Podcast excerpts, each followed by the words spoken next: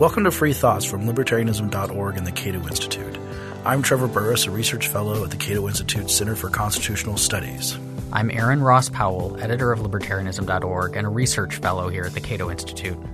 Joining us is Glenn Harlan Reynolds, the Beauchamp Brogan Distinguished Professor of Law at the University of Tennessee.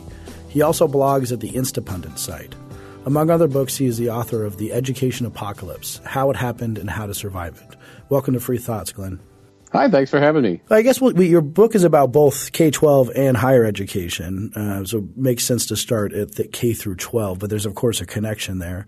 But I guess the first question is, in the very broad sense, K-12 education is not doing too well, so what's going on there? Well, you know, it's not doing too well because we're in this sort of situation where at the risk of sounding like Bernie Sanders, you know, you can go into a drugstore and you can find 50 different kinds of deodorant, and yet when you go looking for public schools, they're basically all built on the same model. And one of the interesting things, you know, I talk about in the book is that public education in America was very consciously styled after the model of 19th century Prussia. Horace Mann, who was a major figure in it, was a great admirer of the Prussians.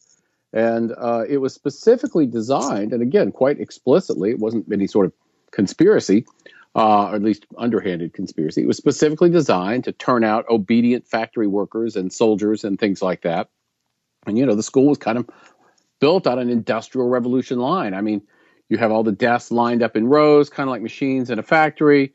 And, you know, when you actually go from one class to another in a school, you're kind of like being on an assembly line, being moved on down to the next station. And it was designed on that industrial model. And to be fair, it was a great success in its time. I mean, it elevated the lower class and the working class into the middle class. And it did, in fact, produce good factory workers and good soldiers, which was very useful in World War II. But it's kind of a dated model now. And what's worse, it's not even that the schools have sort of stayed the same. They've actually gotten worse. They're simply not as rigorous as they were 50 or 100 years ago. So you're actually learning less while you're still quite constrained by this approach. And the other side of it is there are now just a lot of alternatives. I mean, one reason why you put all the kids in a room with a teacher 100 years ago was because there was no other way to do it. Now we have online schools, and they're quite useful. My daughter actually switched, as I mentioned in the book, from a regular public high school to online school. And that allowed her to graduate a year early, which allowed her to start college a year early.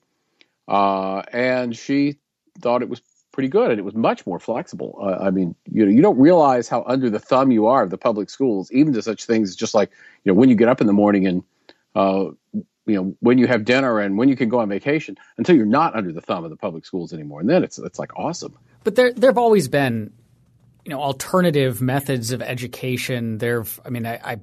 My wife was until recently a public school teacher and also taught in private schools, and she's talked about some of the odd, like there were the schools with no walls where all the students were just kind of in one big room, but those didn't seem to work very well. And so maybe – I mean, couldn't the alternative narrative of this is we figured out what works and we know it seems to be what works because even most private schools operate on this model, right? I mean, most private schools, even the very good ones, the very prestigious ones, are still, you know, students in their desks and going from class to class. And so education is this big, important thing that we don't want to mess up. And so we'll let people innovate on the sides. But so far they haven't really found anything that works better.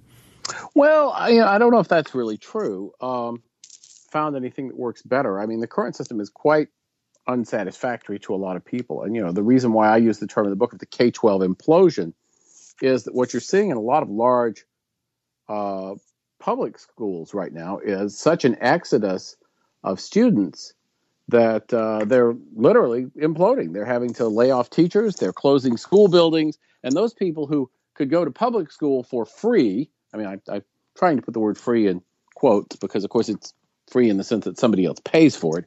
But still, from an out-of-pocket basis, these parents could go for free, and they're still paying to put their kids into private schools because they're unhappy with what the public schools have to offer. Well, sure, but you mentioned – so you said there are kind of two things going on here. There's the you know, atrophying of the model, that we're stuck with this model from Prussia But then there's also the declining quality. And those are two – I mean, we could imagine, you know, the model might work very well if it had high quality teachers giving rigorous lessons. More money, more money. It might work, or it might – you know, so it might be the model's problem, or the model might be just fine, and it's that the quality of the education being taught via that model is going downhill. So can we – you know, can we tease those two out? Well, actually, there are basically three things going on. I mean, problem number one is, you know, that we have the Prussian model, but it worked better when it was run by Prussians, and we don't have any of those. You had your Prussian teachers who were full of authority and self-confidence, and your Prussian students who knew they were supposed to listen to the teachers. And then even when we ported it over to the United States in the 19th century, we had, you know, teachers had a lot of authority. Parents pressured children to do well in school and to behave well in school. Children knew that was expected of them. So, you know, you had all that going for it. And now, you know, the quality has declined. So that's one problem. And then, you know, even as the quality is declining, the barriers to exiting the public system have really gone down. You know, as recently as 20 years ago, in most towns in America outside a big city, you didn't have a lot of alternatives. You had a public school system, and then typically you would have, you know, a private school that sort of at least pretended to be sort of a Tony prep school, whether it really was Tony or not. And then you had a Catholic school, and those were your choices. The model here, though, it also seems like the sort of old model and also the existence of 18 and then you bring in the higher education level. It's also maybe constrained our view of what childhood and adolescence is supposed to be like and what you're supposed to be doing in terms of work or school at different ages and then continuing that into the higher education. And we have a very, very kind of, I guess, stilted idea of what growing up is like, partially because of the school system. Well, I think that's right. And, you know, it's very interesting because if you look at history, you know, we tended to treat adolescents as sort of junior adults. And we didn't, you know, teenagerdom is a fairly recent invention. And in fact, we didn't really start talking about teenagers until we had kids in school. And we took kids who used to hang out with adults in adult settings, doing adult tasks, where if you wanted to be respected, which everybody does, you were going to be respected by adults for being good at doing adult things. And then we took all those kids and instead we segregated them into schools where they were around a bunch of other teenagers. And you still want to be respected by the crowd you're part of, but now your crowd is all people your own age. So you do the stuff that impresses people your own age. And the problem with that is teenagers are idiots. So the stuff that impresses teenagers is usually idiotic. So instead of being really good at, you know, baling hay or fixing a plow or something like that you might have done 100 years before, you want to be good at drinking or, you know, dating or playing football or other things that are fundamentally more trivial but that appeal to your peer group. Is that – I mean, so that doing the stupid stuff is bad and, you know, systems that encourage teenagers to behave even stupider than teenagers often behave is bad. But it seems like this is the result of positive trends, right? I mean, so on the one hand, part of the reason that we can send our kids to school through those teenage years as opposed to putting them to work on the farm is because we're all wealthier. And so we don't need them earning an income in order to feed the family. And education is good. I mean, most of us think, you know, the more education you can have, granted it can take time from other things, but by and large, education is a good thing to have. And at the same time, you know, our economy is shifting such that, sure, you could, as a 13-year-old, you could go right to work in, you know, in the blacksmith shop or on the farm or whatever, but our economy has changed so that now more education, more knowledge, more skill is necessary to pull off the kinds of jobs that give us this enriched world. So Aaron's just trying to defend the fact that he had blue hair when he was a teenager. That's what he's trying to defend here. That was in college. Oh, okay, that was in college.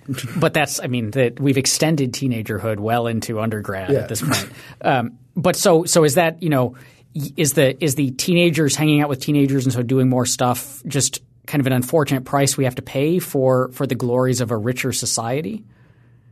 Well, I mean, that there are a couple of assumptions buried in it. I mean, at one level, it's certainly true. We're a lot richer than we used to be. And, you know, 100 years ago, as I say in the book, teenagers provided about a third of family income in a typical household. And so you really needed them.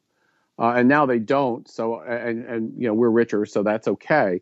But the couple of assumptions buried in that are, number one, that the stuff that teenagers are doing in school is actually making them more valuable and more high functioning as adults. And that's not entirely clear. Well, I'll tell you a story, slightly sanitized, but since this is podcast, not radio, I don't have to sanitize it. The quite FCC does not apply here. Yes. There you go. Of course not. So when my daughter was looking at switching from high school to online school, one of the things I said to her was, I said, well, aren't you worried that you're going to miss the socialization in high school? And she said, okay, let me tell you about socialization. On my way to math class today, I walked by the band building, and I saw, and I won't name the female friend, giving a blowjob to a male friend out behind the band room. She said, that's what I'm missing. How do you feel about that? And I was like, okay. Yeah. So, the truth is, when you put a bunch of teenagers together in that setting, the damage that's done by cramming them together may exceed whatever benefit they get educationally. And the truth is, you don't learn that much in high school. I'm sorry, but I just don't believe that American high schools today turn out people who are really super well-fitted for the marketplace or for a democracy. And the studies of what they know when they get out of high school suggest that they're not learning much. And for that matter, I'm sure you've done a show on Academically Adrift and the studies of what people learn in college, but a lot of kids, interestingly enough, actually come out of college knowing less than when they went in. So, yes, in theory, if you have a rich society, you can afford the capital investment of making your kids smarter and more knowledgeable and more competent and more capable, even at the cost of keeping them out of the workforce for an extra 10 or more years. But the fact is, it's not so clear that's what we're actually doing. Shouldn't we be just spending more, though? Better teachers, making sure we have the right studies about how kids can learn the best, and then put that into place with better teachers and more money, and then we can fix this problem? Well, we've certainly tried the better teachers and more money approach for the last 50 or 60 years, and the results suggest that it's not producing. In the sense that we are spending more now? Yeah, I've got a chart. Charts don't translate very well on radio, but I've got a chart in the book that shows that what kids learn in school is basically flat, and what we spend on them has increased exponentially over the last several decades. And indeed we are, almost at the top of the OECD in spending per student, whereas we are most definitely not anywhere near the top of the OECD in results. So that's on page, these charts are on page 73 and 74 of the book, if anybody wants to look them up. So it's not simply a case of shoveling money in. And of course, there's always the answer that it's sort of like communism, it hasn't worked before, but that's just because we haven't done it right. And in principle, that is unanswerable, but in practice, if you've tried it that many times, you haven't done it right, maybe you need to try something different. Now, what about teachers' unions? Are they not helping either, I imagine? Teachers' unions certainly don't help. I'm a big fan of public choice economics, so it's my belief that unions or no unions, institutions are run mostly in the interest of the people who run them as opposed to their ostensible mission. But teachers' unions certainly make that worse. One of the things you do sort of find is that there are just some good teachers and some bad teachers, and it's actually pretty hard to turn a bad teacher into a good teacher. So what you really want to do when you run a public or any school system is basically to get rid of the bad teachers and replace them with good teachers, and the harder it is to replace people, the harder it is to do that. You discuss some of the possibilities of reform, which I think is one of the things you say is that you're not – that when you unleash the forces of innovation, there are many things you can't really predict about what will happen. But you bring up some interesting things that could happen in K-12 education to make us change this Prussian model. One of them is gamification, which as someone who plays video games I thought was particularly attractive. Can you talk a little bit about that? Well, it's interesting because one thing people say is that teenagers are just stupid and you just can't teach them things because they just aren't any good at learning things. And so, as I say in the book, there is a whole industry that's really good at getting teenagers to learn all sorts of arcane information and really master it and be able to apply it successfully. And that's the video game industry. And if you play a video game and you get further and further into it, you learn all kinds of things and you hone your skills, and you come out much, much better at what you do than when you went in. And that approach, it's a huge multi-billion-dollar industry that makes more money than Hollywood, but it isn't used very much in education. It's used some.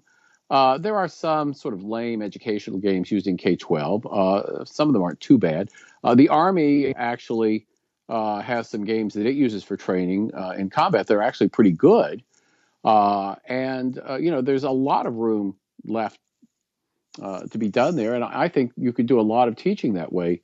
The problem is that the people who are in charge of education don't think much like the people who design video games. And the people who design video games don't think much like the people who are in charge of education, and the two cultures don't seem to have merged very well. Something I've always wondered about gamification, because I guess you could put me in the somewhat of a skeptic's camp. Yeah, but you don't play that many video games. But no, that's actually – it's related to that, is that – so yes, teenagers and kids are very good at picking up all of this really obscure information and learning it when it comes in the form of video games. But we also – they're also very good at doing that for non-video game stuff. Like kids get super into Harry Potter, right? They read these books. They pore over these 700-page novels and learn the ins and outs of all of the characters. We have huge communities around Star Trek where, the knowledge of obscure things is astonishing. You have the same with Star Wars. I was wondering when you say Star Wars. Yeah, I wonder if you're going to give an excuse because Aaron loves Star Wars. My knowledge of Star Wars is larger than is healthy. But but the thing that all of these seem to have in common is not the gamification, right? Because these are all there's documentary films and there's large history books and there's technical manuals that you could be learning stuff from. That aren't all that different from these things that kids are memorizing. But the difference is that the knowledge in those things is, I guess for lack of a better word, imaginary or pretend. And so what I wonder is that it seems like kids, teenagers, whatever, love soaking up knowledge about fake stuff. But if you were to gamify a book or a game about the American Civil War, I'm convinced it would have just as little of an impact as if you were to say, hey, you really like this Harry Potter. Well, why don't you read this 700-page book about the decline and fall of the Roman Empire or the British schooling system and learn those same sorts of details? Kids just aren't going to be into it. Well, actually, when I was in high school, I played war games, which back in those antediluvian days were all done with paper and little pieces of cardboard you pushed around. But I learned a lot about the Civil War and World War II and some other wars from playing those. So I wouldn't rule that out completely. But, one of the reasons I think why kids get into Harry Potter or whatever, which goes again to my earlier thesis, is that their friends care about it too. And by working on that stuff, they get some degree of peer respect, or at least they hope they will. I'm not sure mastery of Star Trek trivia ever got anybody laid, but it's the hope that matters, not the actuality. I think one of the things those fictional worlds do is they give people a place to go that doesn't seem like something that's done to them. And the truth is, an awful lot of kids think that school feels like jail, and if you have the experience, as I've had, of just driving through towns and driving past schools and then driving past prisons, they really often look a lot alike. School is, from the perspective of most kids, not something that you do. It is something that is done to you. And I think the reason why they are more excited about things like Harry Potter or whatever is that they feel like that's something that they do. If you have a teaching approach that makes students feel like they're doing something that they do, they'll learn a lot more. Now, of course, some people are just lazy lumps, and they won't learn no matter what. And the best thing for them may well be to shove them through a Prussian education factory where at least a modicum of basic knowledge gets drummed into their head, whether they like it or not. But once again, we live in Bernie Sanders' world where there are 50 different kinds of deodorants, and people should be able to pick the approach that is most likely to work best for them and for their kids. Now, we don't have 50 different types of schools and the 50 different types of a deodorants thing in the public education context, but we take these children, put them through this Prussian model, and then the next thing is college. and we're going to send them into higher education and create jobs so they can learn about jobs of the future and become great citizens and quote Plato and quip in Latin and all of these great things, which of course obviously our college-educated people are doing when they come out of college, correct? Oh, yeah. They all learn Latin. I mean that's sort of what one of the things that as libertarians you undoubtedly encounter this, where when you start talking about shrinking government even a little bit, the response is always, oh, you want to get rid of roads and the police, and it's sort of telling, I think, that when people want to defend government, they pick like these really sort of modest things the government has done forever as examples, rather than the Department of Education or something. The same thing is true if you suggest that college is not really teaching people what they need to know. People often say, well, you just hate a liberal arts education. You don't want people studying Plato and learning Latin. And, again, the response is, well, most of them aren't doing that now. I mean, if the purpose of college is to make sure that when students come out, they can conjugate Latin verbs, translate Caesar's commentaries, and talk about Plato's dialogues, you know what? It's a failure already, because they're not doing that for the most part. Well, have we figured out then what college is for? That seems to be a subtext of the section on the higher ed in your book, and a lot of people discussing. I used to think that what college was for was actually to give people a place to drink a lot and have sex, but now they're even doing away with that. So it's really hard to say. Well, it could be, but sometimes people say it's the human capital element or the signaling element, which is college. If it's not teaching people, then what is it doing? Well, there are basically three kinds of things you can get from going to college. One of them is you can actually learn useful skills that will make you a bigger contributor to the economy and the nation, and thus able to make more money. So, for example, if you go in not knowing anything about electrical engineering and you come out with a degree in electrical engineering, your value has been increased substantially. So that's one thing you can get from college, and plenty of people do get that, and not just people who graduate in electrical engineering. There are lots of things that produce a useful major. Even art history, which President Obama was making fun of, actually turns out people with a pretty good skill set who frequently wind up getting pretty good jobs.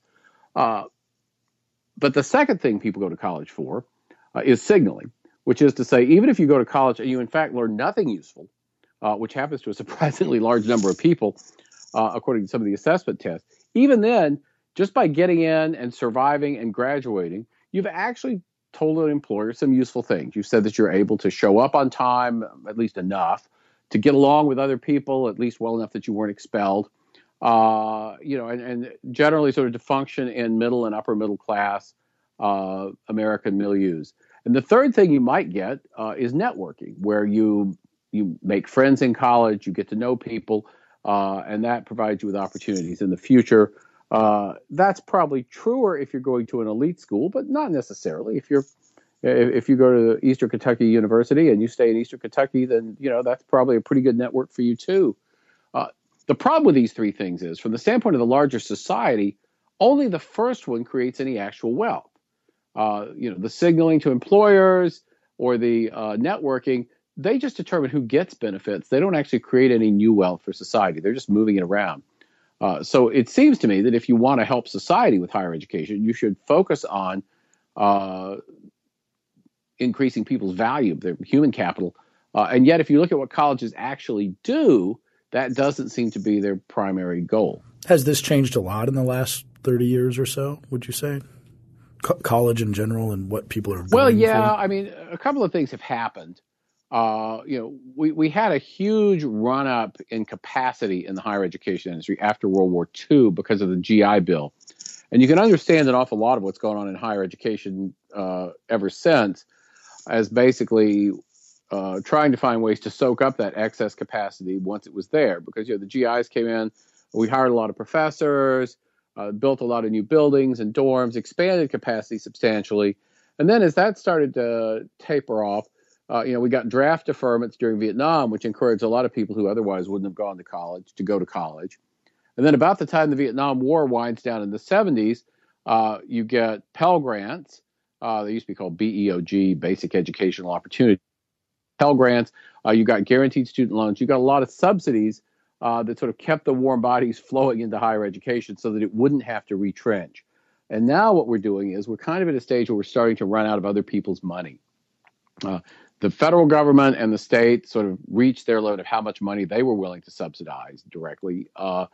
We covered the gap for a number of years with student loans, and you know exactly what you would expect to happen. Colleges raised tuition to absorb the subsidy as student loans were expanded. Can you for a while? Wait, one sec, but when you said exactly what you expect to happen would happen, I've had conversations with people where they didn't understand why you would expect that to happen. So can you explain how the student loan system helped increase the price of college? Sure. I mean, I guess people don't expect it because they don't think it through. But if you think it through, it's pretty obvious. If I tell you you can only go to college with the money you can earn working waiting tables and over the summer, then colleges have a problem. They've either got to have tuitions that people like that can afford, or they won't have very many students. If I tell you you can borrow $10,000 a year to go to college, then the colleges are immediately going to say, well, we can raise our tuition by $10,000 a year because he can borrow the money and come. And then if I say you can borrow $50,000 a year to go to college, a lot of colleges are going to say, well, we can raise our tuition $50,000 a year. And that's pretty much a short version of exactly what's happened over the last several decades. The amount of money you could borrow under federal student loan programs was increased, and as it went up, and there's been a fair amount of actual empirical research on this to demonstrate that every time it went up, the college tuitions went up with it. And that's – yeah, it just follows pure economic truth. And so what we have now is – would you call it a bubble? Well, I do call it a bubble. And I think it is. And it's a bubble that I think is beginning to show signs of bursting. For the last couple of years, what we've seen are schools actually having trouble filling seats, which never happened much before. We've seen price resistance from parents and students because, yes, you can borrow the money. And, for a while, financial advisors used to tell people, oh, student loan debt isn't bad debt. It's good debt. But as tuitions continued to rise, while the payoff in terms of wages after graduation stayed pretty flat, people eventually started to notice that, you have all these college graduates who are deep in debt and can't find a job, or if they can find a job, it's not a job sufficient to service the colossal debt they've got. And so there's a good deal now of buyer resistance. And, the Obama administration is now talking about helping people with student loans who feel like they were lured into their higher education on false premises, and they're not limiting that to some of the for-profit schools that have closed, although that's how it's being couched. And, in my own field of legal education, we've seen the number of applicants drop by about 50%, and there are law schools closing and merging and rolling back faculty salaries for exactly the same reason. The tuitions have really gone up, the job prospects have actually gotten worse, and students have noticed. I'm curious how this all plays in with the signaling model of education that we talked about earlier, because if part of what needs to happen, and it sounds like you're saying this is what needs to happen, is these alternative models need to come to the fore, right? We need to be more willing to embrace alternate ways to get an education, alternate models. That if you couple that with the signaling thing, though, it seems to raise kind of a first mover problem. So this take the law schools. I mean, both Trevor and I attended law school. I am convinced that law school is a particularly ineffective way of learning to become an attorney, that at best the first year of law school is valuable, but the second and third year should likely be replaced with an apprenticeship, and that most of what's taught in the first year could be learned on your own. But if I actually want to become an attorney, there is no way that I'm going to follow through on that. There's no way I'm going to go to a law school that's, say, correspondence-based and then apprentice-based, because there's no way I'll get a job, because every single employer is saying, look, in order to become an attorney, you need to have gone through this particular model of legal education. And this is the same for, graduate school for certain kinds of jobs or certain kinds of training for other sorts of jobs. It's someone's got to be the first one to embrace these alternatives, and that person is going to be unemployed. Well, that is an issue. And, in law, and I should plug my colleague Ben Barton has got a great book out on the legal profession from Oxford University Press called Glass Half Full, where he talks about a lot of exactly these issues. And,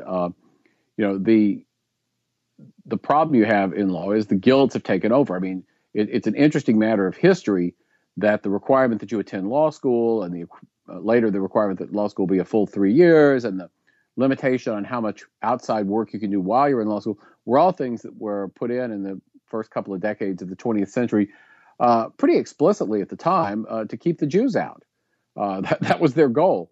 There was a big flood of educated East European immigrants who were mostly Jewish who were getting into law, and the powers that be didn't like that. So they tried to make it as expensive and time-consuming to get through and become a lawyer as they could so as to limit their numbers. And it worked for a while. Oh, yeah. They did a great job making sure there are no Jewish lawyers. You never see Jewish lawyers around. Absolutely. Well, I guess back there, yes.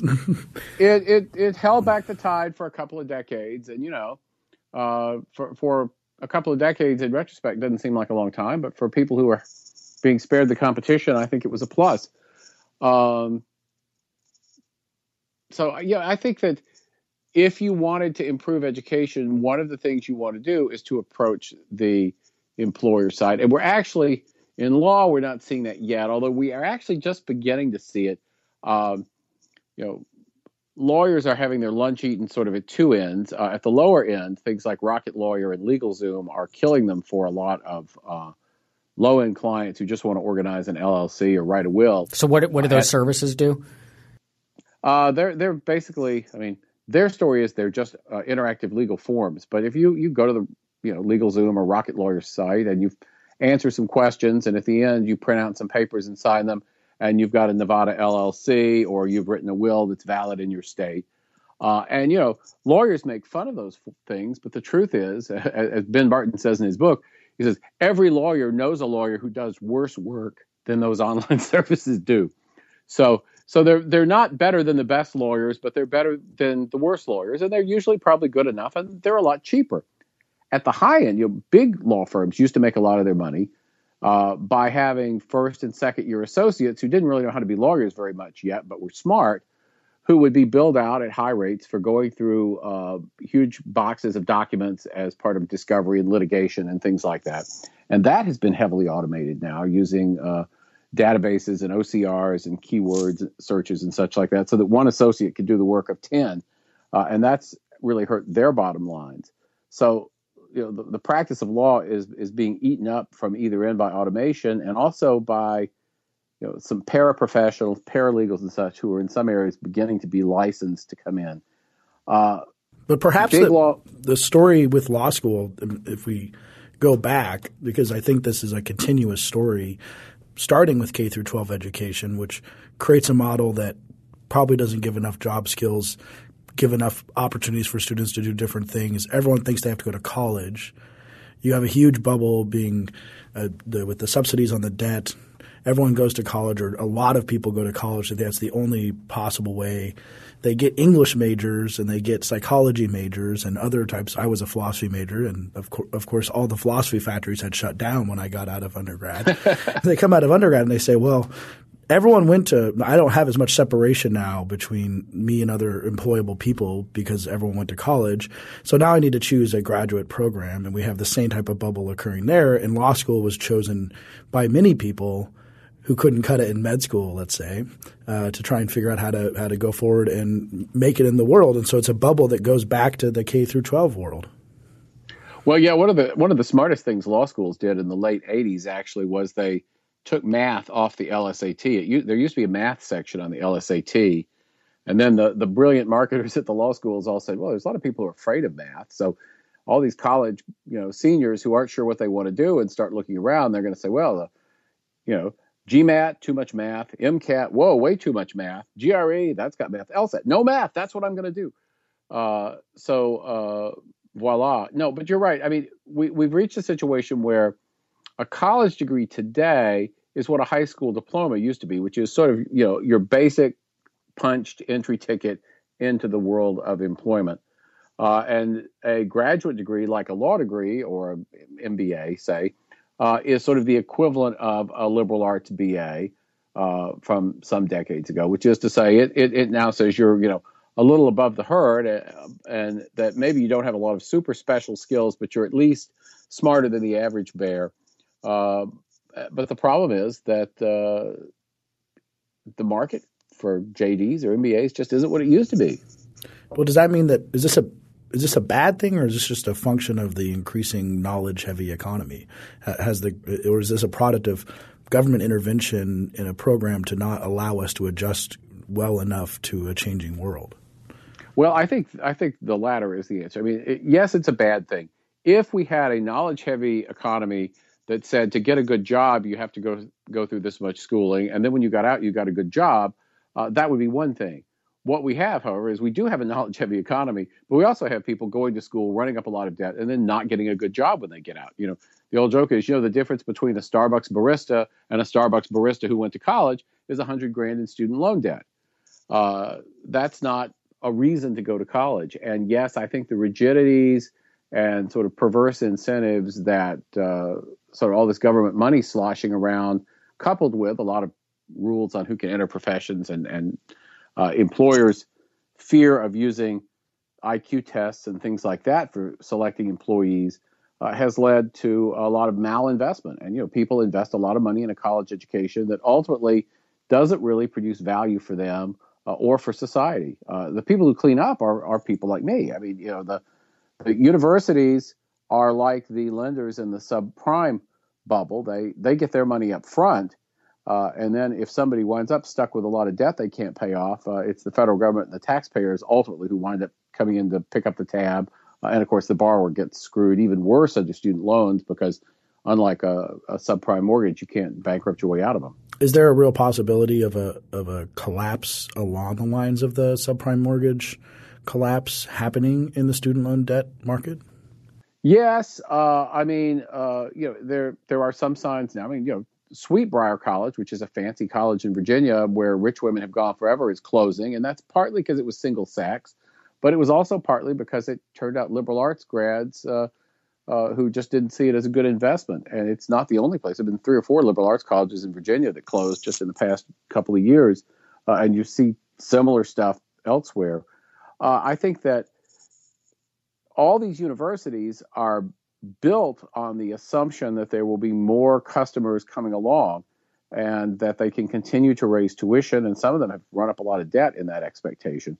And if people just quit buying, they're going to be in trouble. And indeed, as I say, you're seeing signs of that in higher ed generally, and in the legal education world, it's no longer something that's possibly happening. Everybody agrees our bubble has burst.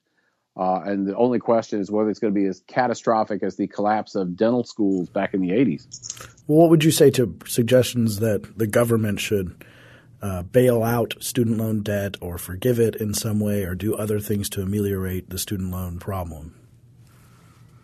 Well, I think it creates a sort of perverse incentive. I mean, the truth is a lot of people with a lot of student loan debt are kind of victims. Schools flat out lie. And I don't mean they paint a rosy picture. I mean, they flat out lie about the employment of their graduates and what their graduates tend to earn and things like that, so that you can make a pretty good argument that a lot of students were basically defrauded into investing money in education that was never going to pay off. I also don't see any good excuse for having student loans not be dischargeable in bankruptcy. And indeed, what I would suggest, and interestingly, it's some Democrats in the Senate mostly who are pushing this, not Republicans. I think that the institutions that issue the degrees should have some skin in the game and should be on the hook for some of that debt. So if you get your student loan debt discharged, the university should be on the hook for some percentage of it as an incentive not to take people's money and send them out with degrees that won't make it possible for them to pay off their loans. Well, what can we do in terms of making this more of a free market system? Because it seems like the government has heavily skewed this away from reality. And when my parents went to college in the 60s, they could pay it out of pocket essentially or with a summer job. But how would this work in a free market system? If we got some of the government control out, how would people go to college and pay for it? If you got rid of government subsidies, you would find that schools would have to lower tuition or go out of business for the most part. I mean, a few places, you know, Harvard would still be Harvard because Harvard has enough money in its endowment that it really doesn't need to charge anybody tuition if it doesn't want to. Of course, it wants to because they like the money because Harvard is Harvard. But most schools would face a tough economic choice. And They would have to lay off a lot of administrators. They would have to get rid of fancy, or at least cease building fancy student unions with rock climbing walls, which now everybody has, and things like that. And college would have actually ultimately go back to looking a lot like college looked 50 years ago, which would be a somewhat more Spartan environment and somewhat lower pay for faculty and a lot fewer administrators on campus. Because that's actually where the bulk of the excess money has gone, is into flocks of administrators who eat up our substance. And that's what college would look like. College where tuition is, or revenues are 50% in real terms, what they are now, would look a lot more like a college of, several decades ago when revenues were 50% in real terms, what they are now.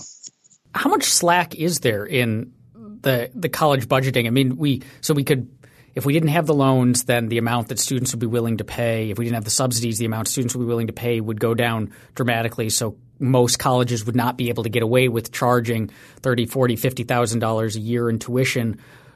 How many of them could make do without that money if tuition dropped to more reasonable levels? Because, I mean, there's this dream, right, of like every child should have the opportunity to go to college. But if we suddenly have far fewer colleges, it's going to be harder to get in, right? No matter what the price is, there's going to be longer lines, waiting lists. They'll raise the standards necessary for entrance. So is there really room there? I mean, we see colleges cutting costs all the time with things like, hiring more adjunct professors who, course hour for course hour make a tiny fraction of what tenured professors make. Yeah, you notice they never hire adjunct administrators. Right? The purpose of a college is supposed to be teaching and yet and even research. And yet when they come to cut budgets, they don't cut out administrators, they cut out faculty, and they take faculty, replace them with low-paid adjuncts who don't do research first. Nobody ever said, well, our budget's got to be cut, so our deputy assistant director of student life is going to be farmed out for $2,000 a year to an adjunct. They just don't. And there was a pretty interesting study recently by the Goldwater Institute that said about 65% of the increase in college tuitions over the last several decades went into administration, which just from somebody who walks around a college campus and sees all the buildings full of administrators seems about right to me. Now, how much slack is there? How much could they cut it? I really, that's a tough question because university accounting is on a par with Hollywood accounting. But Bob Samuels, who's with the University of California, has got a new book out. I don't agree with his solution. He thinks public education, higher education should be free and government subsidized. But he goes through a long discussion of how much it really costs schools to educate students versus how much they claim it costs them, and suggests that, in fact, schools are spending a lot less money on actually teaching students and a lot more money on other stuff than they let on. And that, too, seems right to me just based on my impressions. Would this help students when they approach going to college when they're 18 look at it as a human capital thing? Because that's what I would see, as opposed to a consumption good. You have a great line in your book where you say a six-figure consumption item is well beyond the resources of college students. Nobody would advise an 18-year-old to purchase a Ferrari on borrowed money after all. But if college education is a consumption item, not an investment, then that's basically what they're doing. And these colleges with rock climbing walls and amazing dorms and all these things, that is a consumption good element. And if we got students to look more at it as a human capital element, maybe we'd be better off in terms of participating in the increasingly dynamic world marketplace of ideas. Would you agree with that? No, I mean, I think that's right. I think that college should be looked at as a human capital issue first and foremost. It should not be looked at as 4 to 6 years of recreation because honestly, at age 18, you really can't afford to spend 4 to 6 years on unproductive stuff. That's an important part of your life. And the other side of it is, it's not just whether you go to college or not. I mean, we often hear numbers like, oh, college graduates make $1 million more than people who don't go to college. Those numbers are kind of deceptive for two reasons. One of them is that colleges aren't just making you more valuable. They're also sorting. And the fact is people who graduate high school and go to college would make more money on average than people who graduate high school and don't go to college, even if they never went to college. They're just smarter and more disciplined. The second thing is that and there was actually just an interesting study on this that came out last week, that your choice of major makes a bigger difference in your lifetime earnings than whether you go to college or not. And that makes sense when you think about it. I mean, if you major in, I mean, I keep saying electrical engineering, but that's a hard one.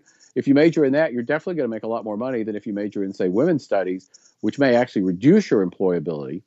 Because if I'm an employer and I see somebody's got a degree in women's studies, I say, well, they didn't learn anything and they'll probably sue me. So they're not a very attractive employee. So you know, if you think of it as a human capital thing, you really need to say, what am I, 18-year-old applicant going to get out of my time at college that is going to make it worth all this money? Now, 18-year-olds aren't prone to thinking that way, and colleges and their literature and the whole way the system is set up are designed to try to discourage them from thinking that way too much. So what should we do? Should we tell them all not to go to college and go and get a good tech degree or at least dissuade them? How do we shift this stuff over? Too many people go to college, and so if we change this, we got rid of government subsidies and fewer people went to college. I don't think that would be so terrible. In the pre-expansion days, the assumption in the 50s and 60s was that you had to be about one standard deviation above the mean in IQ to really benefit from college, and that was about 1/6 of the population. That was how many people should go to college. Now we say everybody should go to college, and it's just not clear that that's true. If you go to college and you spend 4, frequently 6 years, and you don't get anything out of it, even if it's free in the sense that somebody else has paid for it, you've wasted 6 years of your life. You don't have that many years of your life. And that's a lot of them to throw away on something that's fundamentally not productive. And sure, you may have fun in college, but, you're in your early 20s. You're probably going to have fun whatever you're doing. Let me bring this reform discussion back again full circle then to K through 12, because if – there's a lot of people who are going to college who probably shouldn't, not just because they're not going to succeed at it, but in not succeeding they're doing a disservice to themselves in terms of debt or years of their life that could have been spent building up a career or whatever, that – The reforms that we often talk about for K through 12, this, using different models, teaching kids different sorts of things, focusing on stuff that's going to build up human capital. We're going to have to, just as we're going to have to sort people into who should go to college and who shouldn't when they graduate at 18 and are making decisions about what to do for the next year, we'd have to make those same sorts of decisions for kids. And you talk about how 18-year-olds are maybe not best equipped to think about this sort of long-term planning, and they get lured into the glossy college brochures. But a lot of parents maybe, because presumably they're the ones who be making the choice about what track to put their kids in, aren't necessarily well equipped to decide if my child, when he or she is 5 and getting ready to enter the schooling system, is going to be Yale-bound or a technical degree-bound or should just have a high school diploma. And so how do we – I mean, this again, all the reform starts at the beginning. Education starts at the beginning. And so how do we fix all this? How do we let the market fix all this without ending up in a situation where from a very early age we're precluding opportunities? Well, that's a real concern. And of course that's one of the things that people who say we should just have free higher education in the United States do is they often point to systems like Germany's. And Germany, in fact, does track people pretty early on a college track or a vocational track. And, both of their tracks are really good. But once you're on one of those tracks, it's pretty hard to switch to the other one. And I'm not in favor of that kind of rigidity. I mean, my own approach, is first of all, when people say, what should we do about this, is first do no harm. An awful lot of the problems that we face in these areas are the result of government distortions. So the first thing to do is to get rid of the government distortions. And the second thing to do is to make sure that people have a lot of choices. And then I think the market will tend to take care of it. Now, people will still make bad choices because that's what people do. But I think that overall, if you've got lots of different educational alternatives, they'll compete with one another and people will find ways to figure out which one looks best for their kid. When you've got lots of job opportunities that perhaps require a certification exam or evidence of competence rather than just a college degree, a lot of people are going to say, rather than spending 6 figures going to – it's a 6-figure cost to even go to a public university for 4 years. I'll instead get my Microsoft certification or whatever it is and take a job that way. And I think that would be better. And I would like to see things move in that direction. rather than requiring people to go to college, just because we've sort of fetishized this idea of college as a class marker rather than any sort of actual value. Thank you for listening. If you have any questions, you can find us on Twitter at FreeThoughtsPod. That's FreeThoughts, P-O-D. Free Thoughts is produced by Evan Banks and Mark McDaniel. To learn more, find us on the web at www.libertarianism.org.